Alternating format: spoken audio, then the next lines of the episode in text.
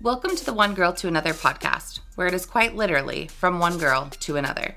I'm Tana, and I'm a wife and mom of two, juggling working full time, running my own online business, hosting a podcast, and trying to keep up with my family and social life. Each episode is going to be full of complete openness and honesty about the highest of highs and the lowest of lows in my average life that I believe most girls can relate to, but don't necessarily talk about. So, from one girl to another, here's to knowing you're not alone navigating this crazy life.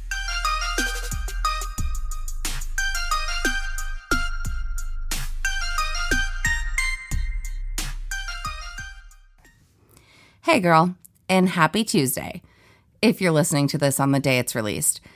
Today's episode is one you may want to continue listening to without the kids in the car. Because I'm not totally sure yet, but because I know that this topic gets me kind of fired up, I'm thinking there might be more swear words than normal. Today's inspired by a conversation that I had with some girlfriends over the weekend. All of the things that are on our plates as women when it comes to being a wife or a mom, but mainly both, and how sometimes we just absolutely lose our shit. In my completely unprofessional and biased opinion, since I am a wife and a mom, we have every freaking right to. As I've mentioned in previous episodes, I often feel like I am downright crazy when I have these moments of complete overwhelm and either lose my cool in anger and frustration or break down and cry. So to hear someone else bring up the fact that they had a moment where they just had to go for a drive and cry it out made me feel a little bit less insane.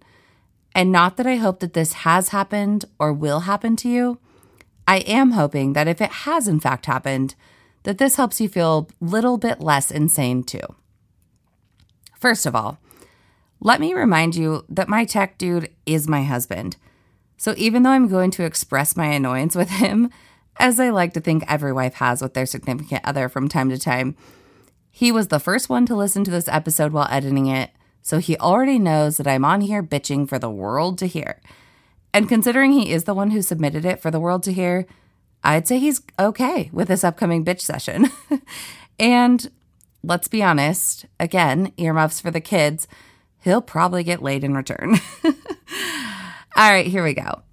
Doesn't it seem like no matter how many times we try to break it down and put it into perspective for our significant others to understand all that we do, that it may or may not be acknowledged and quote unquote understood in that moment, but it's often forgotten or goes completely without acknowledgement very soon thereafter. At least it is in my experience, which is apparent because I feel like I'm explaining why I am so tired or so bitchy or so overwhelmed or all of the above on the regular. Like I said, I had a conversation with some girlfriends over the weekend where one of them was explaining to us that she had had a hard day that week, but obviously still had to fulfill the rest of the day's duties as a wife and a mom, like, you know, make dinner, clean up, etc. After a misunderstanding about dinner turned into a smartass comment and a little fit, as we will call it by her husband, that normally probably would have been talked about and hopefully resolved right then and there, she had just reached her limit for the day. She started to cry, grabbed her keys, and went for a drive to cry it out and calm down. Anyway, long story short, she went home about 20 minutes later. They talked it out, and all is good in their world again. But in that conversation with her husband, she explained to him why she got so upset and had to take a minute. She was overwhelmed. She'd reached her limit. And she told us what she told him quote unquote, this household wouldn't run without me. And she broke down everything that she does and takes care of. And this is the part where I felt a bit more sane. Although I haven't used the exact words, this household wouldn't run without me, her words are spot on. Not to toot my own horn, but my household literally wouldn't run without me. I can't tell you how many times that I have broken down to my husband Chase everything that I do for our family. And even though it feels like it sometimes, I know that it's not that he doesn't appreciate me or all that I do. He's just a freaking dude. And I'm sure that's probably the same for a lot of us girls. Don't get me wrong, I am, and I'm sure you are, grateful that you have a family to do X, Y, Z, and beyond for, and that you're capable of doing it all. but god damn it, sometimes it's just downright overwhelming. So she's telling us how she broke down everything that she does to her husband, on top of working full time, just like he does. And I related to every single bit of it. And you might be able to too. How about all of this, for example? Clean the house, pay the bills, manage the finances, make the dinner, clean up after dinner, make the appointments, see to it that everyone gets to their appointments, wash, fold, and put the laundry away uh, grocery shop. Not only notice, but make the extra trip to the store or arrange and remind him to make the trip to the store when you're about out of something essential, you know, like toilet paper or laundry soap or toothpaste or milk for the baby, etc. Purchase any gifts that need to be bought for birthdays or other events. Stay on top of bath days for the kids. And the list just keeps going on. It seems like all of this is on our plate while they also work full time but come home just to have dinner made for them, then go to bed, try to have sex, and fall asleep instantly without a care in the world.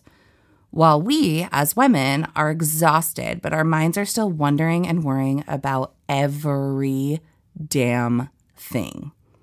And the cycle goes on until our next fight over God knows what is all laid out on the line again and acknowledged for a few days where I get volunteered help around the house without me being a nagging bitch, as he would say. and everything's so great. And then goes right back to the same thing. So, really, for fuck's sake, no wonder us girls can have bitchy days. No wonder we have mental breakdowns every once in a while. No wonder she had to go for a 20 minute drive to cry it out before she could talk calmly. We aren't only having to manage our own lives, but however many kids we have and our significant others most often too.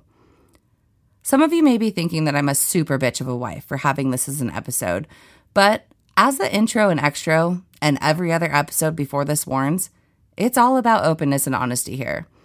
And I'm also willing to bet that even though none of us go around flaunting our frustrations in our marriages, and most of our social medias portray a perfect little life, some part of you is also probably relating. Of course, we love our spouses. And of course, we love our children and the whole life that we've created. We love it to no end. But our plates are sometimes full to the point of overflow, and we lose our damn minds, whether you want to admit it or not. I remember just a couple of weeks ago when Chase got back from a guy's trip, and even though I was all for the trip, I was extra bitchy in general on this particular night while he sat on the couch and I picked up the house, started laundry, and made dinner, thinking, why is he not taking care of shit after being gone without any responsibilities for 10 days? I was short, I was snappy, and I'll be honest, there was nothing he was going to say or do that was going to be right. I mentioned bath night to the kids, and he handled it without being asked. The girls mentioned ice cream, and he dished it up without being asked. He put the girls to bed with me, as he admittedly does every single night. And here I was, still just pissy. I never really did lose it that night, but let's be honest, I don't know if being moody the entire evening, or getting angry, or leaving for a 20 minute drive to cry, I don't know what the better option is here. As you may know from episode four, where Chase and I, um, did the episode together and we were talking about the ins and outs and ups and downs of our marriage. We've had our times of struggle throughout our 10 years together.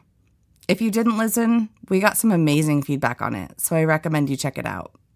Anyway, there have been many times that after yet another time of telling up my responsibilities for our family compared to his, I've wondered if the grass is greener on the other side. But then I hear from other women like my friend that I mentioned earlier, who have this same damn complaint about their significant other.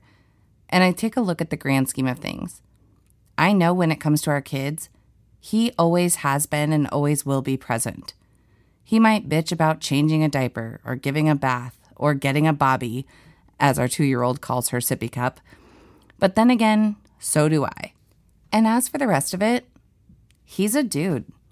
He just simply doesn't care about dishes in the sink, overflowing dirty laundry, clean clothes that maybe have or maybe haven't been folded and need to be put away, the garbage that needs to be taken out, the overwhelming amount of mess that the kids have made. He seems to care a bit more after I occasionally have had enough and I do lose my shit, but he's not unlike a lot of other dudes where it goes to the wayside pretty soon thereafter. As women, I think that we, or at least I, for damn sure, have a mind that constantly runs, always thinking of what needs to be done.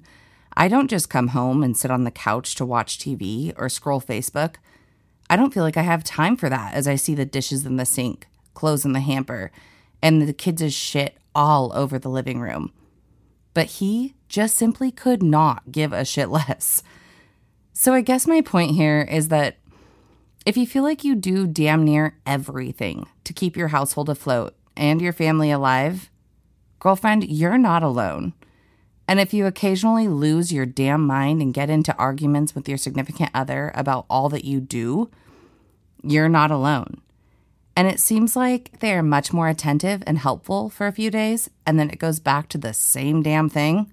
You're not alone. And if your spouse couldn't care less about the mess in the house that drives you absolutely mother effing bonkers, girl, you are definitely not alone. And if you wonder if the grass is greener on the other side from time to time, you're not alone. But let me just tell you from my experience, or maybe lack thereof. If this is the main issue in your relationship, but they're an amazing parent and you know they love you and would ultimately do anything for you, the grass truly isn't greener on the other side. We all have our shit. And again, my husband is the editor, so he got to listen to this bitch session like he has so many times before in our relationship and approve of it. Actually, not only approve of it, but publish it before anybody else got to listen to it. So, again, I leave you with the fact that, girl, we all have our shit. All of us girls have a shit ton on our plate, and we all lose our shit from time to time. And even though the last episode was about parenthood and losing our shit, sometimes it's just life in general and all that we have on our plate. So, until next time, from one girl to another, I hope you have a fabulous day. Know you're doing a great job and we will talk to you soon.